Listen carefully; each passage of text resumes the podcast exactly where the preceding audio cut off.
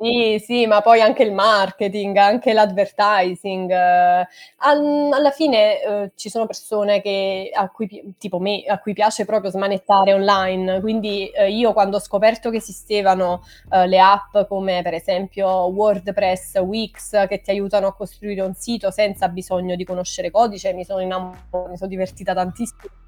Ma così come quando ho scoperto i tool che ti aiutano a creare un logo, eccetera, studi un po' di psicologia della dei colori, ti vedi un po' le cose. Insomma, questa è una cosa che io consiglio spesso alle startup, il fatto che quando si ha un'idea in mente non c'è bisogno di un grosso investimento iniziale, perché è chiaro che se io voglio creare qualcosa, ho bisogno di programmatori per il sito, il grafico per il logo, queste cose vengono perché anche a noi sono arrivate successivamente, però uh, è una cosa che blocca tantissime startup perché se non hai quel capitale iniziale per partire ti blocchi, se invece sei un po' smanettone come me ti metti e il sito te lo fai tu e intanto cominci a vedere se la cosa funziona e poi se funziona vale assolutamente la pena poi farci l'investimento, andare da professionisti per farti fare tutto. Sono Ale Ionescu. Ho creato Starters per raccontare la storia delle persone che vogliono lasciare una loro impronta nel mondo, andando a scoprire il perché delle loro azioni, ricavando trucchi e consigli per vincere la quotidianità. Perché il successo è una somma di successi. Salve a tutti e benvenuti su Starters. L'ospite di oggi è la fondatrice e CEO della startup Uno Bravo, una piattaforma online che ti permette di fare il matching con uno psicologo adatto alle proprie necessità. La startup è risultata vincitrice del Community Award di Startup Italia e dell'Univenture Award. Lei è stata anche inserita nell'ultima top 100 under 30 di Forbes Italia per aver creato appunto questa magnifica realtà. Signore e signori, vi presento Danila De Stefano. Benvenuta Danila. Ciao, ciao Alin, grazie, grazie dell'invito. Grazie a te, grazie a te. Come stai? Dove ti trovi? Mhmm, sto bene e mi trovo nel Cambridgeshire, che è la contea di Cambridge, in una cittadina che si chiama Peterborough, quindi in Inghilterra. La risposta breve è Inghilterra. Da quant'è che stai lì in Inghilterra poi? Quando ti sei trasferita? Allora, sono circa 4 anni e mezzo adesso, infatti sì, alla fine dell'anno fanno 5, quindi sì, 4 anni e mezzo. Avevi già creato la startup, no? Uno bravo quando ti sei? No, No? assolutamente no. Uno Bravo è un è un neonato. Uno Bravo come startup è registrata da giugno dell'anno scorso, quindi parliamo di giugno 2020. Il progetto in sé è nato un po' prima, alla fine del 2019, quindi non sono neanche 2 anni che in effetti siamo attivi. Vai, raccontaci un po' di questa, di questa bellissima realtà, dal bellissimo nome, perché finalmente hai dato un senso al dire vai da uno bravo. Ovviamente, sì, sì. Eh, che vuoi che ti racconti? Ehm, Uno Bravo nasce appunto da, mhmm, un'esigenza che poi si è trasformata nel tempo, perché nel 2019 il Covid non esisteva, quindi la tera la terapia online era un qualcosa che era una scelta, oppure era un qualcosa che aiutava le persone che non riuscivano ad andare dallo psicologo in studio. Se aveva bisogno di un sostegno psicologico, la terapia online era una soluzione. Ehm, quindi per esempio tutto è nato con l'in l'intuizione di voler aiutare quelli che erano come me espatriati e quindi, ehm, in caso di desiderio di potersi confrontare in lingua italiana con uno psicologo che di solito è preferito perché le sfumature sono importanti, noi diciamo in uno slogan, ehm, allora lo psicologo italiano online era una soluzione.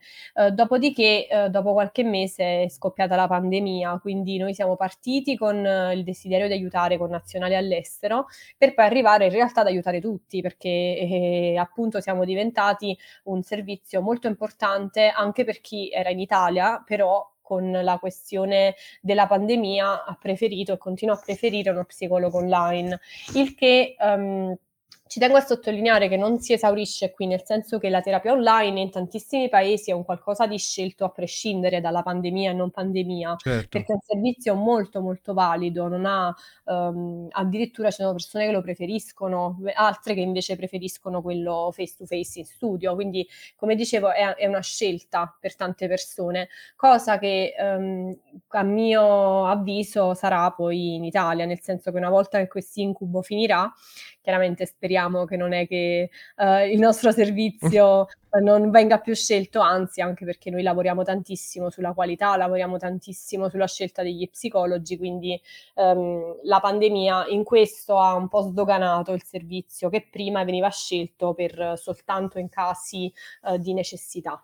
Questo è Di per... spostamento. Certo. Esatto. Ma ehm, con, con la pandemia il vostro impatto iniziale con la pandemia com'è stato? Nel senso avete avuto più difficoltà magari a gestire i processi da un giorno all'altro? A- avete avuto un sacco di richieste? Eravate più o meno preparati? Guarda, in realtà, uhm, noi siamo cresciuti insieme alla pandemia perché siamo nati poco prima della pandemia, quindi è un Certo. po' difficile vedere il prima e il dopo. Uhm, a essere preparati in realtà eravamo molto preparati perché, uhm, eravamo uno dei pochi servizi che operava online già da prima, quindi noi avevamo già un pool di psicologi preparati a effettuare terapia online, avevamo già i processi, uhm, che sono quelli ottimali per la terapia online, con tanto anche di formazione, perché noi li formiamo i nostri psicologi. Quindi noi siamo partiti che è stato un caso che eravamo già preparati a ad affrontare il lavoro in remoto, perché è un qualcosa che già facevamo. Per esempio io sono in Inghilterra, il resto del team in Italia, abbiamo qualcuno sparso per il mondo, ma, uhm, noi nasciamo come servizio da remoto, quindi non c'è stata differenza Vi siete evoluti caso. insieme. Sì, praticamente sì. Fighissimo. Ma l'idea iniziale a chi è venuta? Chi, chi eravate all'inizio nel team per capire un po'? Proprio inizio, inizio io da sola, proprio io da sola, nel senso che io Una lavoravo come brava quindi. una brava, sì, sì, mi viene detto ogni tanto. Ehm, sì, ero io da sola all'inizio, uhm, perché appunto io lavoravo come psicologa online già da un po', uhm, già da circa 1 anno e mezzo. Uhm, dopodiché, uhm, ho cominciato ho ho creato il sito di Uno Bravo, il nome Uno Bravo, il logo di Uno Bravo, ho detto: "Okay, fammi cercare degli psicologi molto in gamba", quindi il primo team erano 9 psicologi, se non ricordo male. Ok. E dopo pochi mesi hanno cominciato ad aiutarmi invece Valeria e Corena, che sono ad oggi, ehm, 2 manager di Uno Bravo. Una si occupa Valeria si occupa di del clinical team, quindi, ehm, di tutta la parte di supervisioni, di monitoraggio di controllo qualità, mentre Corena è l'HR manager oggi di Uno Bravo, ovvero è a capo delle recruiters che si occupano di della selezione degli psicologi, perché noi tutti gli psicologi che abbiamo, ad oggi sono quasi 400, li selezioniamo uno alla volta. Quindi facciamo facciamo un'application, un colloquio di selezione e quindi abbiamo proprio un dipartimento HR guidato da Corena.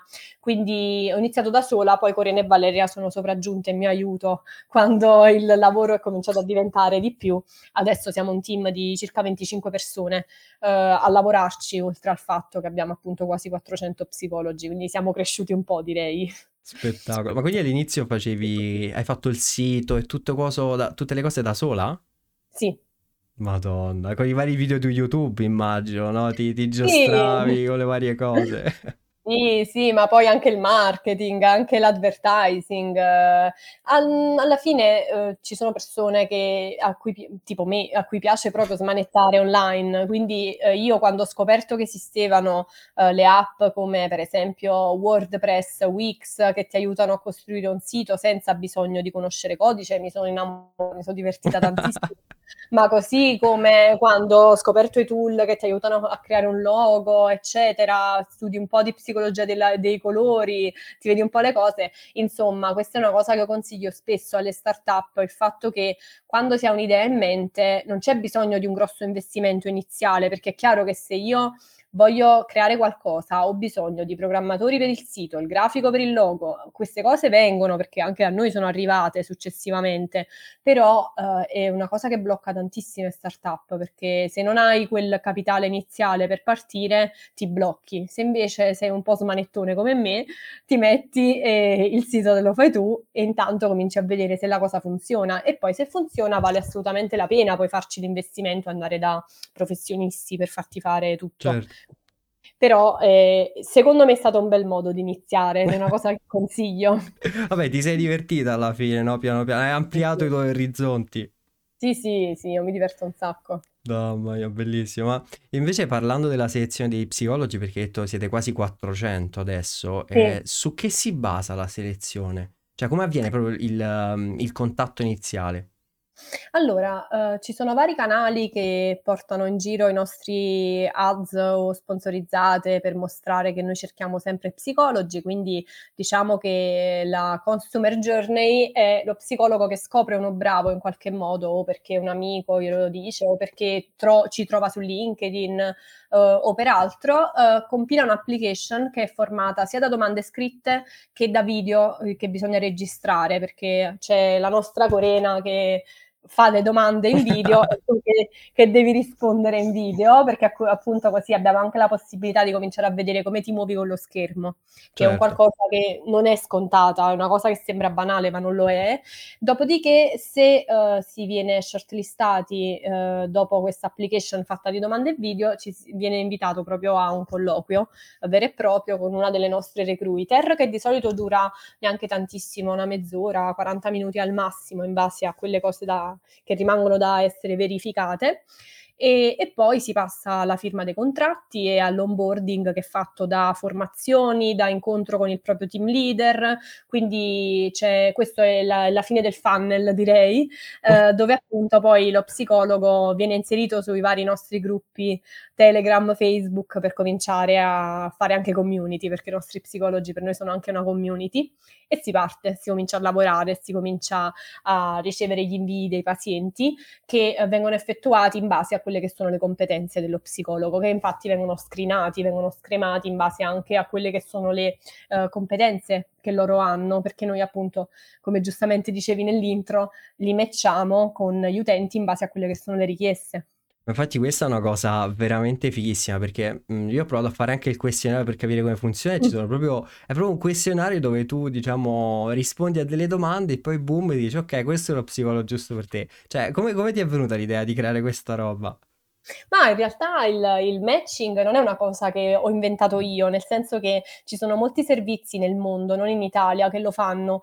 Quello che è diverso, diciamo, è l'attenzione a quelle che sono le aree cliniche, perché di solito gli altri questionari che esistono, uhm, prendono le tue informazioni, ti chiedono giusto un paio di domande, oppure ce ne sono ce n'è uno per esempio che dura 20 minuti, una cosa tremenda, uhm, che però in effetti quando ho fatto i vari test vedevo che non c'era un una grande attenzione a quello che poi era l'outcome, quindi qual era poi lo psicologo, mentre noi comunque abbiamo fatto mesi e mesi di sviluppo sull'algoritmo che abbiamo creato, proprio per essere certi di, uhm, collegare le aree cliniche e anche quelle preferenziali, perché avrai visto che sul questionario ti ha chiesto anche se preferisci lavorare con uno psicologo uomo, con una donna, più adulto di te, Esatto. e quindi, uhm, matcha tutto e alla fine si constata che effettivamente lo psicologo che è stato matchato con te ha un profilo che, uhm, dichiara effettivamente quello di cui tu hai bisogno. Cioè non può sbagliare, è una macchina. Quindi ecco, questa è è il nostro valore aggiunto e stiamo molto, molto attenti a fare andare le cose proprio come devono, nel senso che stiamo molto attenti a, uhm, prendere persone molto, molto brave, non solo sotto l'aspetto professionale, ma anche umano. Cioè, uhm, come posso dire, siamo molto attenti anche all'empatia di una persona, che non è scontata anche quella, come come come ci si muove dietro lo schermo non è scontato, non è neanche scontata l'empatia di una persona, siamo molto attenti anche a quella, così da essere certi che l'esperienza utente sia al top. È una cosa che per noi è un pallino fisso proprio, che l'utente deve essere abbracciato, io dico sempre. No, è bellissimo perché poi appunto si sente proprio la cura che c'è dietro, cioè verso il cliente, perché Sì, comunque il sì. fatto della personalizzazione, del fare tutte quelle domande perché c sul fatto del del magari psicologo uomo, psicologo donna, anche le fasce d'età, cioè a me a primo impatto mi hanno fatto dire: "Ma ma che domande sono?" Poi ci ho pensato un attimo e ho detto: "Oddio aspetta, cioè qui c'è veramente un'attenzione assurda, veramente molto, molto figo, molto, molto figo."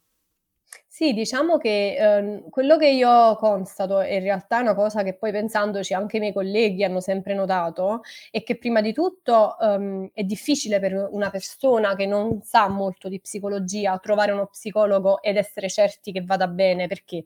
Perché psicologo la parola è una, psicologo, però in realtà lo psicologo può essere preparato in A o può essere preparato in B, solo che tu dall'esterno magari non lo sai, non lo vedi.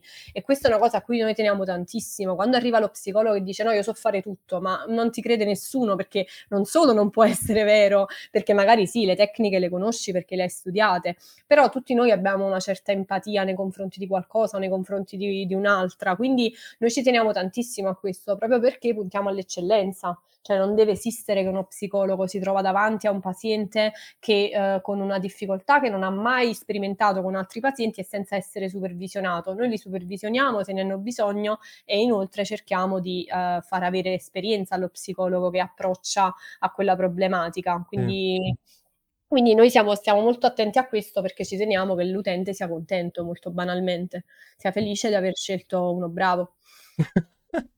che fa no. quasi ridere, per, però eh, effettivamente so. è vero. No, vabbè, veramente è una genialata, veramente assurdo. Ma inizialmente è stato difficile mettere in piedi questa realtà perché comunque all'inizio eri da sola, no? Muoverti, ok? Magari ti sei mossa tra siti e logo e altre cose, però sì, sì. è diventata abbastanza grande. Come è stato tosto? Guarda, devo dire la verità, all'inizio non è stata la parte più tosta, perché io lavoravo solo come psicologa, gestivo i miei orari in modo molto flessibile e dopo circa un anno, mhmm, che lo facevo solo online, diciamo che avevo delle linee guida in nella mia testa che si erano già ben formate. Quindi quando io ho iniziato con Uno Bravo, mi ricordo che ogni mattina mi svegliavo tipo alle 6, alle 6, alle 5 e mezza e non riuscivo a dormire perché mi frullavano tutte 'ste cose per la testa, mi mettevo e scrivevo le linee guida guida, che poi è diventato quelle che ancora oggi continuiamo ad aggiornare e gli psicologi studiano prima di, di iniziare a lavorare, certo. ma perché era frutto della mia esperienza molto banalmente, quindi è stata, è stata una conseguenza naturale. Io ho fatto l'esperienza sulla mia pelle, ho visto le cose che funzionavano e le cose che non funzionavano, le ho messe per iscritto e quella parte non è stata tanto difficile, anche perché io non avevo in testa quanto saremmo diventati grandi. Quindi per me era una cosa molto leggera, con una decina di psicologi e poi sì, è stato, è cominciato a essere eh, troppo gestirli quando poi sono diventati 20, 30, chiaramente ho chiesto una mano alle colleghe, ma il, il difficile è venuto dopo e quando abbiamo fatto un programma di accelerazione con la startup, uh-huh. che poi a marzo dell'anno scorso, proprio un anno fa, e, e lì ci siamo trovati davanti a una scelta praticamente, nel senso queste sono le armi se voi volete crescere. Ora decidete voi, potete crescere con moderazione e quindi essere un servizio piccolo che funziona molto bene, e, oppure potete decidere che volete essere una startup e questo significa che l'obiettivo dovrebbe essere lo scale up, che significa che tu ogni mese lo devi vedere la curva che sale. Sì. Per far salire la curva eh, significa che devi mantenere la qualità alta, ma allo stesso tempo aumentare volumi a dismisura. Questa è la parte più difficile e purtroppo è una parte che non si esaurirà mai perché quella curva deve crescere sempre. Quindi eh, è, è, da lì che poi è, è, cominciato a diventare più non difficile, complesso, più complesso. Eh perché devi tenere d'occhio tante cose, perché sì. eh, non dico un attimo che fai un passo falso, però può succedere, quindi um, là bisogna accelerare davvero e stare attenti a tutto e quello esatto. diventa pesante un pochino a volte. Questo esatto, sì. anche perché se, cioè, mh, c'è anche una questione proprio di, di, fiducia, no? Perché una persona, io mi immagino una persona che si affida, diciamo, a un servizio di, di psicologia online, si fida della piattaforma. Quindi se magari sbagli qualcosa, lì perdi proprio, proprio la fiducia e le fondamenta iniziano a vacillare. Assolutamente, ma io personalmente finisco di lavorare la sera tardi, mi metto al telefono a rispondere a tutti i messaggi che ci arrivano, rispondere alle mail, perché mi rendo conto dell'importanza di ogni singola persona, cioè nessuno deve andarsene scontento, che poi è chiaramente un obiettivo molto molto ambizioso. È chiaro che c'è sempre qualcuno che se ne va scontento per chissà certo. quale ragione, ma noi facciamo del nostro meglio. Io, io, ma come tutti quanti quelli che lavorano con noi, è uno dei requisiti per lavorare con noi.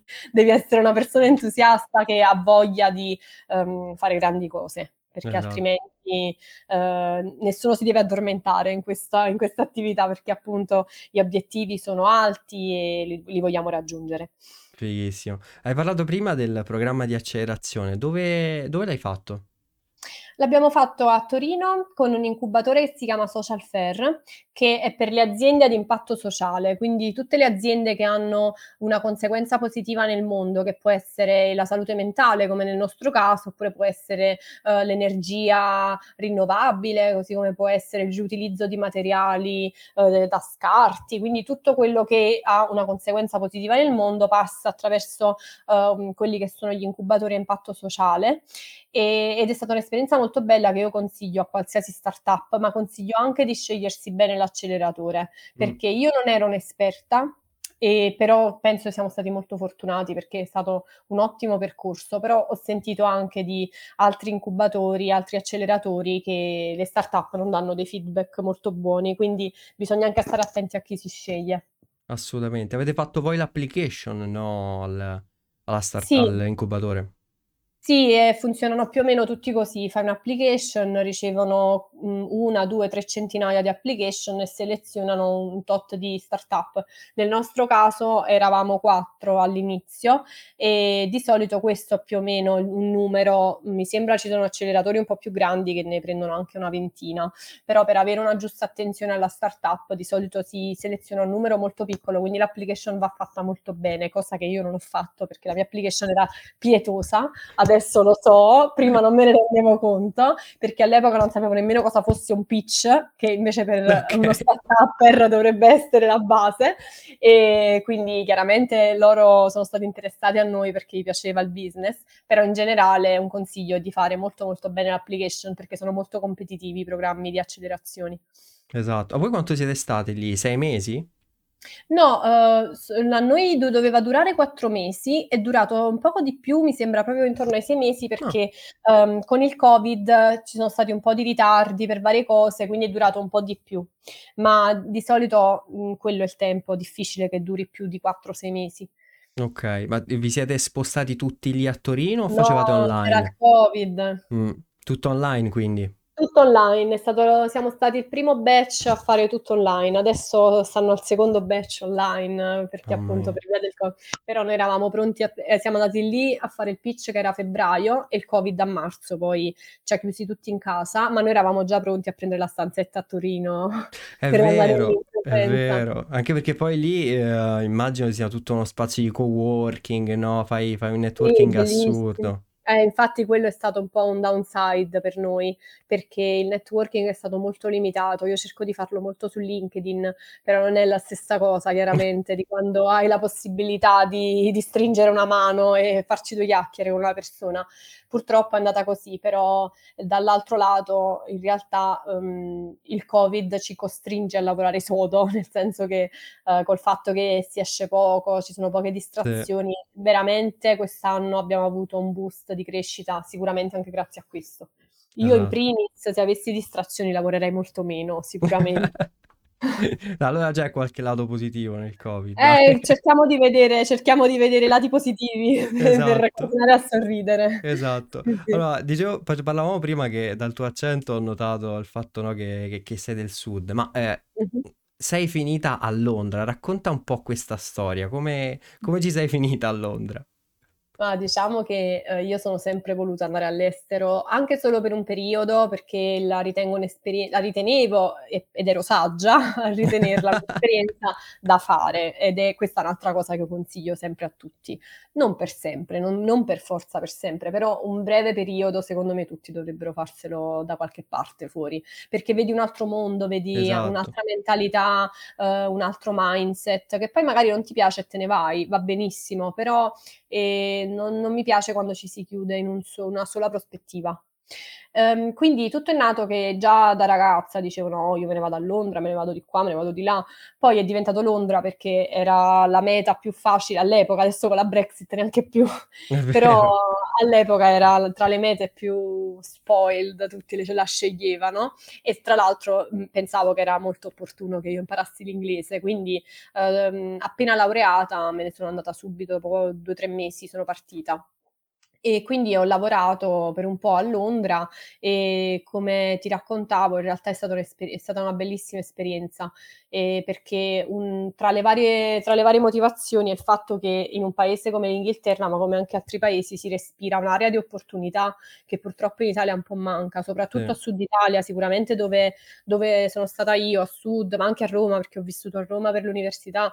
Purtroppo si sente molto spesso che non si trova lavoro, oppure che si viene sottopagati, sfruttati, si lavora troppo, eccetera, eccetera. Ehm, è bello vedere che non è non è l'unica chance che tu hai per la tua vita, nel senso che purtroppo in Italia la situazione ancora non si rialza, ma ci sono dei paesi dove invece puoi sbizzarrirti nella scelta del lavoro e c'è.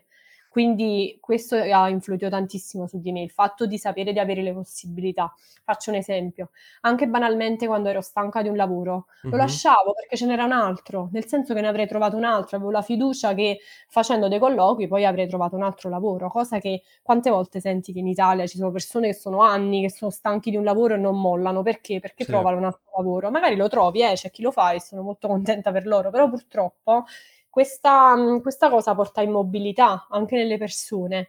Invece il vedere che ci sono tante opportunità da un'altra parte, aiuta tantissimo a sentire che puoi scegliere. E e sembra banale detto così, però in realtà è un mood che io prima conoscevo, quello che avevo quando ero ancora in Italia e soprattutto a Sud Italia, ripeto, dove il problema del lavoro è un problema enorme, Sì. e il mood che invece ho acquisito poi facendo un'esperienza in un paese dove, cioè, venivano loro a contatta tuttora mi contattano su LinkedIn perché appunto leggono che sono qui e pensano che io sia disponibile, ma è tutta un'altra storia ed è molto bello, perché soprattutto per chi come me piace molto lavorare e piace fare esperienza. Quindi questa è una cosa che consiglio e sono molto contenta che fin da ragazza dicevo: "No, me ne devo andare, devo fare un'esperienza all'estero", sono contenta di averla fatta. Fighissimo. Ecco, appunto, questo mindset un po', mhmm, negativo, no, che c'è molto Mh-mh. spesso qui, secondo te dov'è il problema? Qual è qual è la radice del problema? Ma il problema è che le opportunità in effetti sono poche, nel senso che purtroppo il mondo del lavoro è fermo. E non dico fermo perché poi ci sono realtà come banalmente la mia che qualcosa la fa muovere, però, uhm, è drammaticamente fermo in linea generale, c'è una disoccupazione pazzesca, ripeto a sud più che a nord senza dubbio, però io ci sono cresciuta in un paese dove vedevo lavoro a nero, uhm, oppure nessuno mi inquadra, non non lavoro da 10 anni ma non i contributi da parte, oppure: "No, 'sto lavoro non mi piace, ma me lo tengo perché non c'è nient'altro." È deprimente alla lunga sentire sempre queste storie, sempre queste storie. Anche tu arrivi a ragionare in quello stesso modo, ma per forza, perché se Sì. intorno a te non vedi opportunità come vuoi ragionare? Te ne devi solo andare. Te ne vai, allora lì sì, ma se invece resti è chiaro che se tu senti sempre di: "Oddio, anche questo non mi ha pagato, non c'è lavoro, adesso che devo fare?" Eh, nor come vuoi sentirti dopo un po' di tempo? Eh il problema è proprio questo. Il Sì. problema secondo me è che vengono fatti degli investimenti ridicoli da parte dello Stato, piuttosto che far accrescere l'economia. L'economia è stagnante, è stagnante Sì. proprio. I ragazzi crescono sen non sentendo l'opportunità, perché in effetti sono molto poche.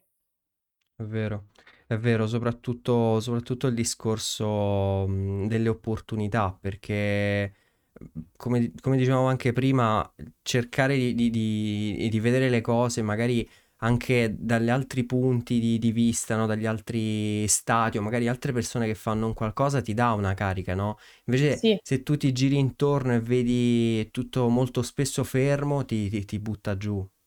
Sì, sì, sì, assolutamente. Prima parlavamo delle università, che ci sono università private che magari ti portano lo speaker che ti fa lo speech motivazionale, ispirazionale e quello un po' ti carica, ma tante volte neanche questo vediamo, Sì. uhm, all'università, no, dietro di te vedo il cartellone Sapienza in movimento, senza fare nomi, che anch'io c'ho studiato alla Sapienza, però, uhm, purtroppo c mhmm, veramente si fa tanta teoria, poca pratica e si vedono poche storie di successo che potrebbero invece darti quella carica che poi ti fa lavorare sodo e soprattutto sentire che ce la puoi fare, perché è quello di cui stiamo parlando, no, il fatto che uno sente che non ce la può fare, invece no, ce la puoi fare anche tu.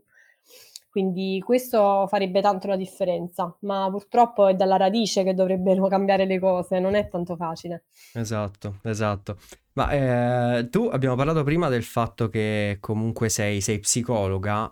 Mh-mh. ehm, com'è stato il tuo percorso da, da psicologa? Come mai hai scelto psicologia? Mi ha sempre affascinato la testa delle persone, molto banalmente. Mi sono sempre chiesta il perché delle cose sotto l'aspetto relazionale, sotto l'aspetto emotivo e per me era una cosa affascinante, come può essere affascinante la filosofia, come può essere affascinante le materie umanistiche, però la psicologia va un po' verso la scienza, incontra un po' l'altra mia anima che invece è un po' più precisa, un po' più, uhm, analitica. Quindi, uhm, la psicologia è stata una scelta proprio emotiva. All'epoca mi dicevano: uhm: "Ma tu sei pazza, ma che scegli? Non si lavora con psicologia." Adesso il lavoro lo creo. Questo è quello che gli risponderei. Quindi che poi purtroppo è vero, gli psicologi sono tantissimi e in Sì. Italia c'è una cultura psicologica pessima, nel senso che le persone stanno ancora a dire che non sono pazzi, quindi non hanno bisogno dello psicologo e quindi purtroppo è vero, è un è un ambiente ed è una materia meravigliosa che però purtroppo, uhm, genera tanta frustrazione nei professionisti perché non si lavora abbastanza. Ehm, quindi molto semplicemente questo, per passione. Fighissimo, fighissimo. Ma ehm, durante il periodo universitario avresti mai pensato di, di creare una startup? Dicevi ai No, tuoi, ai tuoi colleghi universitari questa roba? no, assolutamente no, assolutamente no. Devo non ricordo neanche se sapevo cosa fosse una startup. Non credo proprio. No, no, no. Madonna, Madonna, bellissimo, bellissimo. Ma eh, il team lì, lì a Londra come, come lo gestisci? Eh, ti Tutto trovi remoto. bene comunque? Il non vedersi magari ti, ti pesa molte volte? Sì, ogni tanto sì, sicuramente in futuro, s penso l'anno prossimo inizieremo a creare un ufficio proprio a Napoli, Ok, con che la maggioranza del team si trova lì e forse apriremo anche un ufficio a Roma e forse, forse, forse anche uno a Milano, vedremo. Questi sono i grandi piani per il 2022. Ehm, da remoto in realtà io ci sono molto, molto abituata, quindi sono un po' di parte perché, come dicevo già da prima, io lavoravo solo online. Però, uhm, ci sono dei momenti di condivisione che mancano, perché se ci si è in un ufficio, quando c'è qualcosa da voler chiarire, basta battere sulla spalla del tuo collega e dire: "Senti, ma mi fai vedè 'sta cosa?" Da certo. remoto, prenota la call, fai quindi ehm, ci sono situa c è tutto un po' più macchinoso sotto questo aspetto, no, uhm, quindi ci sono dei downside e soprattutto la cosa difficile che però devo dire non ci riesce male, è creare lo spirito di team quando non ci si rivede mai. Per fortuna noi siamo diventati bravi in questo, ma questo secondo me è fondamentale in un'azienda, ma non è facile farlo da remoto, perché chiaramente se non ti puoi neanche andare a prendere la birra il venerdì sera dopo lavoro, non puoi prenderti il caffè vicino alla macchinetta in ufficio, i i momenti di condivisione sono veramente pochi. Mancano. Quindi è una è una sfida. Per ora ci è andata bene, sicuramente per il futuro cerchiamo quantomeno di alternare. Avere una base per quando serve, ma comunque il lavoro rimarrà sostanzialmente da remoto. Cioè le persone adesso vanno in smart working forever, di certo noi che siamo partiti da remoto non creiamo un ufficio per 5 giorni a settimana, quindi serve una base, però comunque noi, ehm, siamo remote friendly e ci rimaniamo. Bellissimo, bellissimo. Ma dicevi prima del fatto che hai, hai lavorato a Londra, eh, ma anche come psicologa, facevi la psicologa a Londra? Allora facevo, uhm, diciamo una sorta di educatrice più che psicologa in una clinica psichiatrica, quindi Ok, con adulti. Con adulti che avevano difficoltà psichiatriche anche molto gravi. Questo è stato il primo lavoro, mentre il secondo lavoro molto bello, uhm, non esiste un equivalente italiano, uhm, e ma in inglese si chiama advocacy, che ok, praticamente è a protezione di, uhm, persone vulnerabili. Nel mio caso lavoravo con donne che erano state vittime di traffico di esseri umani, una cosa molto, molto pesante.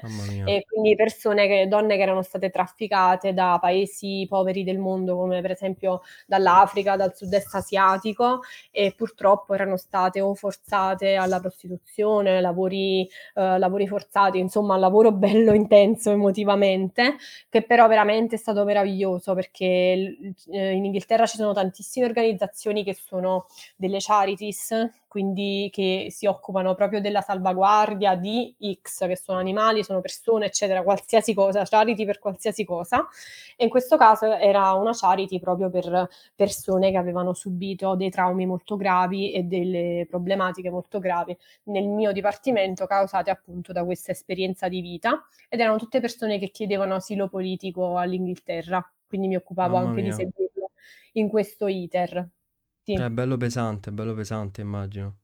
Sì, sì, sì, sen senza dubbio bello pesante e infatti veramente invidio non invidio no, perché alla fine siamo tutti diversi, però c'erano persone che stavano in quel dipartimento da da anni e anni, non so come fanno, veramente, non so come facciano, perché io per esempio nel mio caso emotivamente è stato è stato molto pesante per me, però ognuno deve conoscere i propri limiti. Io lì ci sono stata bene, mi ha insegnato tantissimo, però non avrei potuto continuare, perché Certo. veramente è molto difficile stare a contatto tutti i giorni con quel tipo di sofferenza lì. È un No, è qualcosa vero. che è difficile poi ehm, è veramente difficile da affrontare, quando invece tu hai vissuto una vita tranquilla tutto sommato, è veramente difficile confrontarsi con quel tipo di esperienza. Assolutamente, assolutamente. Ecco, ehm, una cosa che ci tengo a sottolineare molte volte, ehm, mhmm, capita spesso che, ehm, diciamo noi, diciamo, tra virgolette "occidentali", no, ci lamentiamo per il traffico, ehm, sotto casa, per la fila alla alle poste, però effettivamente ci sono problemi molto, molto più gravi che fortunatamente non non non abbiamo a che fare giorno per giorno. Guarda, psicologicamente ti posso dire che il pensare che c'è chi sta peggio di te, non per forza è una cosa che aiuta, perché ci sono Okay. tante persone che, uhm, si autoinfliggono un senso di colpa dicendosi questo tipo di frasi, Okay. però, uhm, per esempio nel mio caso mi ha sempre aiutato, nel senso che, uhm, quando mi sembra un problema lo vedo enorme, insormontabile, se penso a queste situazioni dico: "Ce la posso fare", che cioè se ce l'hanno fatto persone che hanno vissuto cose molto più gravi, ce la posso fare anch'io. Però non è una cosa per tutti ho notato, perché anzi, Okay. ehm, è una cosa che, uhm, può generare ad mhmm, addirittura addirittura emozioni peggiori. Se è come se ci dovessimo sentire in colpa per sentirci male per una determinata cosa, perché ci sono persone che stanno peggio di noi. Non va bene insomma, nel senso che potrebbe generare sensi di colpa. Però ripeto, nel mio caso per esempio a me ha sempre aiutato ad autorassicurarmi, ad autotranquillizzarmi, questo sì, però non vale per tutti, non non non te la consiglio come frase generale per tutti quanti. okay, okay, va bene. Ma, ehm, i primi lavori lì a Londra è stato facile trovarli? Guarda, col senno di poi ti dico in realtà di sì, nel senso che il primo lavoro mi ricordo che mi sono trasferita, che però avevo già fatto una decina di application dall'Italia, nel senso che Okay. avevo già avevo già mandato domanda a una decina di case di cura. Ehm, sono andata sono venuta in Inghilterra e mi sembra che prima del terzo collo prima di quello che penso sia stato il terzo colloquio, ce ne sono stati 2 che non sono andati bene e poi al terzo invece mi è andata bene. Praticamente mi sono trasferita il 6 gennaio il 6 dicembre e il 3 gennaio avevo già il contratto. Quindi, pochissimo Perfetto. insomma. Ehm, il secondo ancora meglio perché, uhm, avevo lasciato il lavoro perché stavo dando l'esame di abilitazione come psicologa e volevo prendermi una pausa, ero un po' stanca e mi hanno proprio contattato loro su LinkedIn, quindi non ho neanche dovuto cercare. Ehm, mi ricordo che mi contattarono e dissi: "Ma che dipartimento particolare", perché lo era in effetti. Andai a fare il colloquio, subito presa, subito con contratto, okay, perfetto. Non avevo neanche d mi ricordo che ho fatto l'esame, sono tornata e ho cominciato a lavorare, così proprio. Ma quindi LinkedIn va un sacco lì lì a Londra? Sì, sì, sì, sì, no, funziona funziona benissimo, mhmm, ma co mi continuano a contattare, cioè perché appunto se vedono che sei in Inghilterra, soprattutto nella salute mentale, c'è un bisogno continuo di di personale. Ma non solo, anche che per esempio so che anche gli infermieri sono ricercatissimi, ci sono Mh-mh. tantissime, uhm, professioni che sono molto ricercate qui. E tu fai qualcosa, magari crei contenuti su LinkedIn o è soltanto la presenza e ti portano vieni La contattata? presenza, la presenza. Ti cercano pensa per parole chiave. Ti cercano per parole chiave come in Italia noi facciamo coi programmatori, perché è un disastro cercare programmatori in Italia. Beh, mamma Ehm, per parole chiave e per zona e ti contattano. Non davvero non non so quante persone in in quasi 5 anni mi hanno contattato per lavori. perché funziona Spettacolo. così fanno scouting continuo, Mh-mh. perché ce n'è bisogno. È vero, è vero. Sì, perché comunque, mhmm, non finiscono mai, no, le le cioè le relazioni, ehm, cioè lo stato, delle lo stato mentale delle persone comunque non non finisce mai di avere problemi, quindi c'è sempre una, Mhmm, continua non domanda. Ehm, non è tanto questo, è più la quantità di professionisti. In Ah, Italia ci okay. sono tra i 100.000 e i 200.000 psicologi, che sono più psicologi di tutto il resto di Europa messo insieme. Adesso io ti parlo della psicologia, ma si può applicare a tantissime non non ricordo gli avvocati per esempio, sono tantissimi in Italia. Quindi qual è il problema? È che lo sai meglio di me che studi economia, equilibrio tra domanda ed offerta. In Italia è completamente sballato, perché se ci sono tutti questi professionisti, come si fa a, uhm, tutti lavorare adeguateme adeguatamente per poi soddisfare quella che è la richiesta? Non non puoi. Mentre in Inghilterra i laureati in psicologia abilitati sono infinitamente di meno. Quindi poi con il fatto che il mercato del lavoro è in movimento, se io vengo ricevo una promozione, quindi vengo data poi ho bisogno di rimpiazzare la persona a quel Certo. livello, quindi ne devo trovare un'altra. Quindi con questo mercato così fluido, dove le persone cambiano lavoro tranquillamente, sono sempre alla ricerca di nuovo personale. E non si tratta della salute mentale in sé, si tratta di quanti psicologi ci sono, in quanti infermieri ci sono, io so che sono pochissimi, perché qua di solito si sceglie medicina e poi se ne va in Australia, perché l'inglese medio è quello che fa quanto ho capito, ehm, sono pagatissimi e quindi qua i posti sono effettivamente vuoti e stanno continuamente a cercare persone. Addirittura so Assurdo. che per gli infermieri so che ci sono delle agenzie, uhm, che lavorano anche sull'Italia per prendere gli infermieri e portarli in Inghilterra. Cioè proprio così. Cercano No, vabbè. persone che sì, sì, perché ci sono delle figure professionali ricercatissime, ripeto. Non è per tutti per tutti, eh, nel senso che ci sono pro figure Certo, professionali comunque diversi c'è tutto settori. però mol in molti settori funziona proprio così. Ma secon perché secondo te c'è questo c'è questo divario? Cioè lì magari pochi, uhm, come hai detto tu, effettivamente fanno psicologia e vengono, uhm, iscritti nel nell'albo e invece qui Sì. molti di più. Perché secondo Sì, te? sì. Allora prima di tutto qua l'università è molto costosa, quindi, Okay. ehm, è proprio un un'impossibilità ad accedere per tantissime persone. Ehm, pre poi è vero anche che ci sono le possibilità di chiedere dei prestiti che ti coprono anche il 100% del costo, che poi tu dovrai ridare lavorando appena finisci di studiare, delle loan fatte molto bene in Inghilterra ti permettono di studiare, però è comunque un debito. Mh-mh. Quindi, uhm, da quello che ho visto, per esempio parlando con dei ex colleghi che non se la sentivano di farsi altri debiti, non andavano avanti. Un po' come il modello americano, però me un po' più economico, perché in America è ancora peggio che Certo. io sa quindi, uhm, sicuramente c'è questa questa questa problematica e poi è abbastanza difficile psicologia in Inghilterra. Uhm, i posti sono molti di meno rispetto all'Italia, che dicono che è a numero chiuso, ma sono comunque 300 persone l'anno, 250 persone l'anno ad università, quindi 'na un'infinità di persone. E e cioè ovviamente, È cioè è 'na bar vero. È 'na barzelletta dire che è quasi a numero chiuso. E poi l'iscrizione al loro albo non è proprio facile, quindi uhm, quindi ci sono un po' di ostacoli.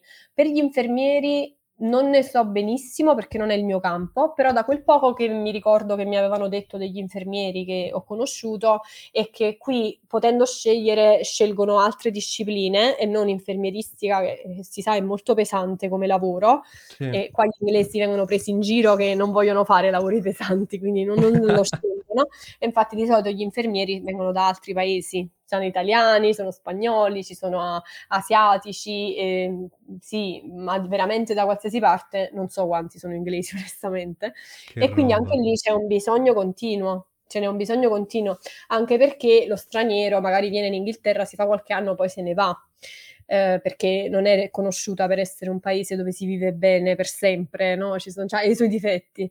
Quindi quindi purtroppo c'è un turnover di persone non indifferente. Moltissime persone che ho conosciuto a Londra se ne sono anche già andate. Mh-mh. Quindi anche questo è un fenomeno in Inghilterra. Persone Che arrivano e poi se ne vanno. Madò, che difetti hai riscontrato tu?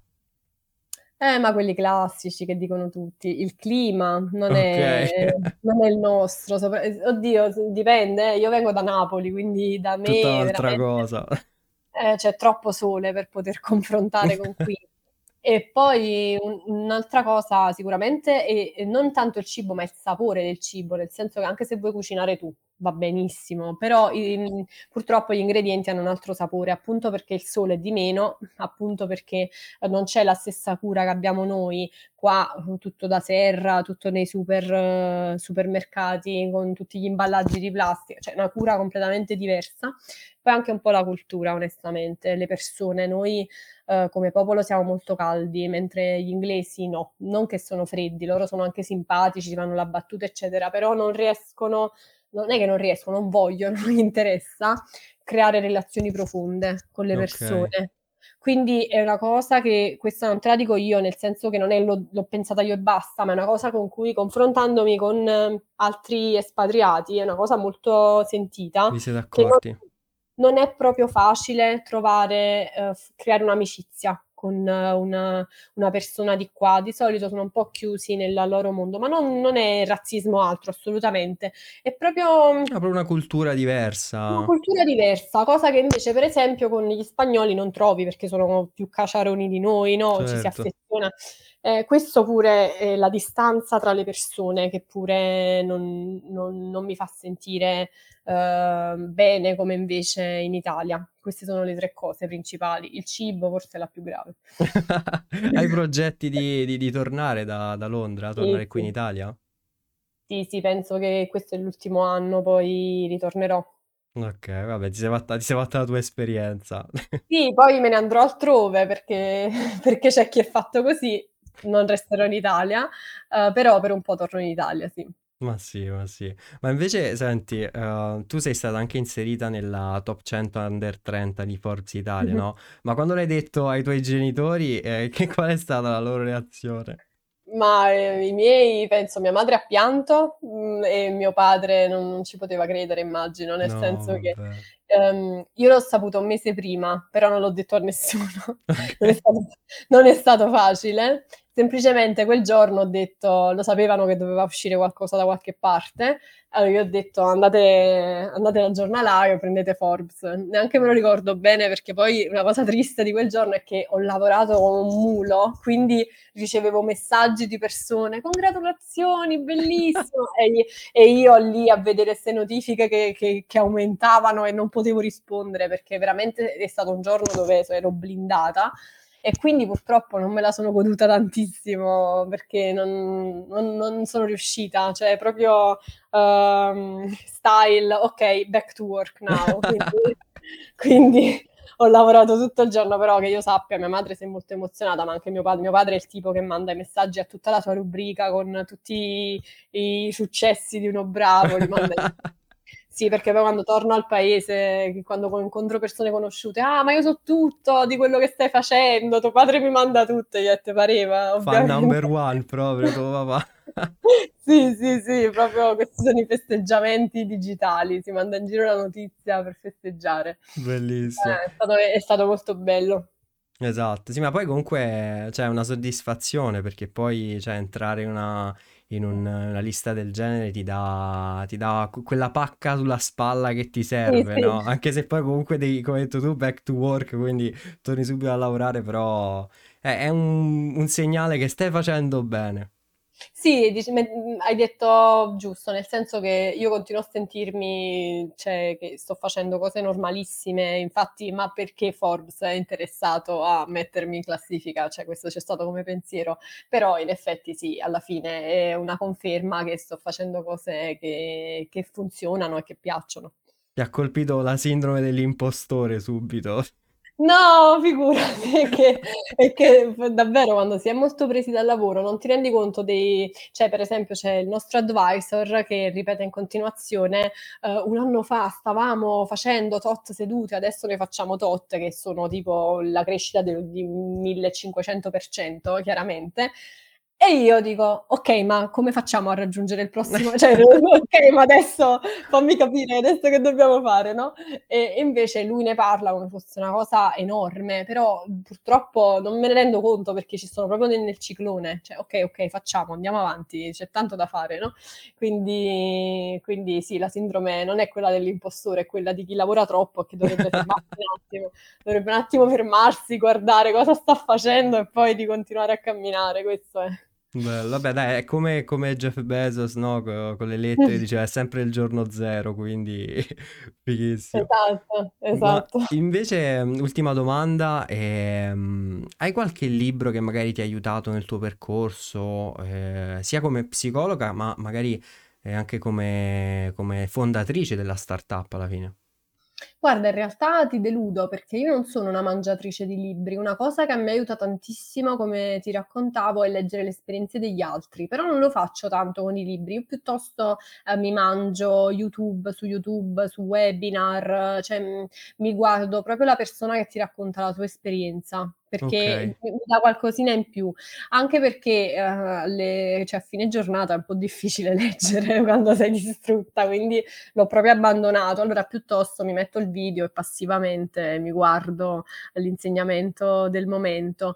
E e i personaggi, non dico da cui mi faccio ispirare perché non non non mi permetto proprio, però che mi piace guardare e che mi fa vedere che le cose sono fattibili, sono i grandi del momento. Quindi Jeff Bezos, Elon Musk, uhm, Whitney di uhm, di di Bumble, non so se conosci. No, Uhm, no. grande lei e lei ha avuto un'esperienza un po' difficile, a parliamo di Tinder e parliamo di Bumble, che sarebbe il il so il secondo uhm, la seconda app di matching che lei ha creato dopo che ha avuto una brutta esperienza personale. La cosa che mi piace di tutti loro è che sono persone normali, nel Sì. senso che tu li vedi e tipo c'è un video bellissimo di Jeff Bezos su una macchina di quelle vecchie, tranqui Sì, uno dice: sì. "Ma tu sei miliardario, ma perché stai su questa macchina?" E lui dice: "Ma perché che ha che non va la mia macchina?"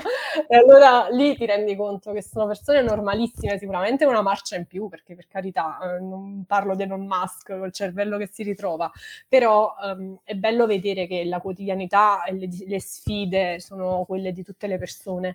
Quindi, come ti raccontavo prima mentre ci facevamo la chiacchierata introduttiva, vedere che alla fine, anche se uno fallisce, poi si rim rimette in pista, prova altre cose e poi funziona, quello quello mi aiuta tantissimo. Ed è una cosa che consiglio di fare, vedere le storie delle altre persone che, ehm, in qualche modo, uhm, non dico ce l'hanno fatta, hanno fatto cose molto belle che li hanno resi contenti, fieri di quello che è stato il loro percorso. Questa è una cosa che consiglio tanto. So che ci sono dei libri, eh, ci sono dei libri autobiografici, però non sono io a consigliarli perché io mi mi guardo i video.